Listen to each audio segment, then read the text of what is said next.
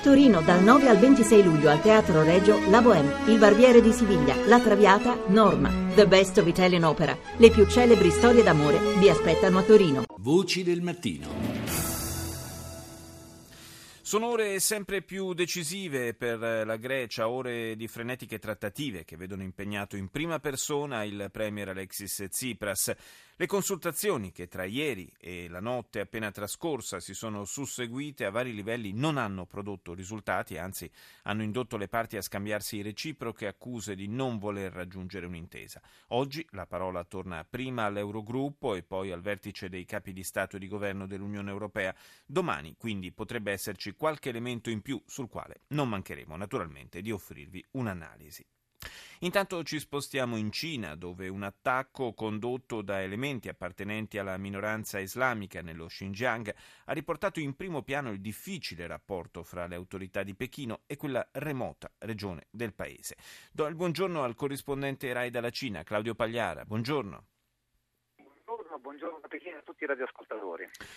Claudio, dunque, dicevamo, un rapporto ormai storicamente complesso, quello tra le autorità cinesi e questa regione nella quale c'è una consistente minoranza etnica di origine, diciamo, turca.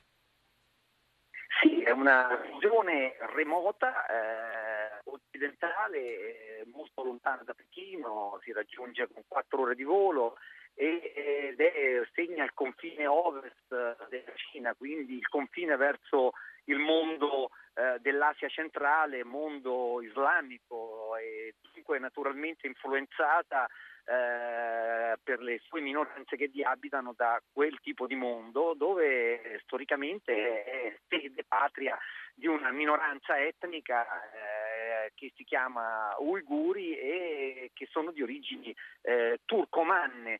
All'interno di questa minoranza si parla di 20 milioni di persone in tutta la Cina, e negli ultimi anni abbiamo assistito a una crescita di una componente radicale. Ci sono stata una lunga sequenza di attentati, l'ultimo dei quali appunto è stato svelato ieri non da fonti ufficiali, a dire il vero cinesi, che non lo hanno né confermato né smentito, ma da Radio Esha Free, che è poi una radio americana che segue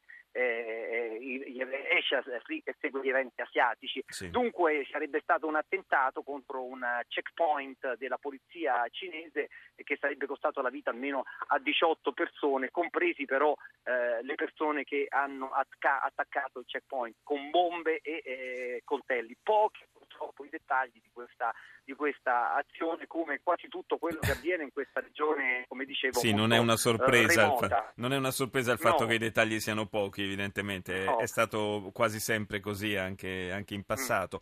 Però sì. È una regione, insomma, delicata anche proprio per la sua collocazione geografica, no?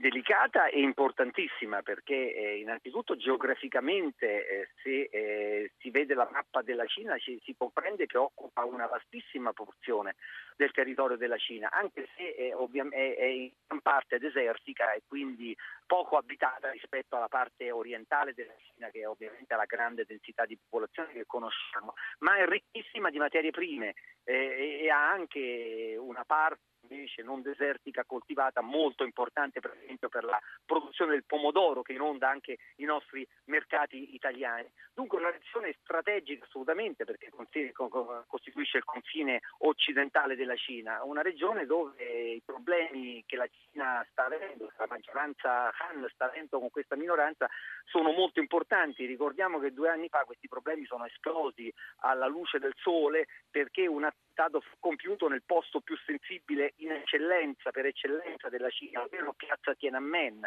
Ci fu un attentato che costò la vita di persone proprio lì davanti all'ingresso della città proibita. Da allora Xi Jinping, il presidente, ha deciso, ha annunciato il pugno di ferro contro queste componenti radicali. Questo pugno di ferro è stato applicato con arresti, con processi sommari, condanne a morte.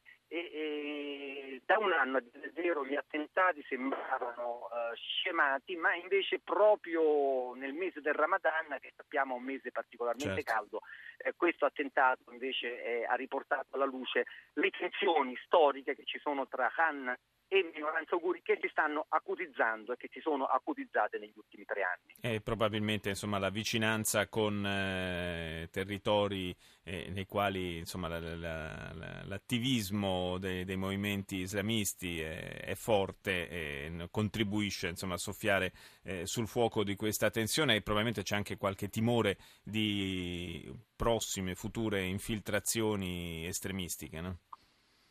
Sicuramente fa molto paura alla Cina il fatto che si possa lì installare una componente jihadista.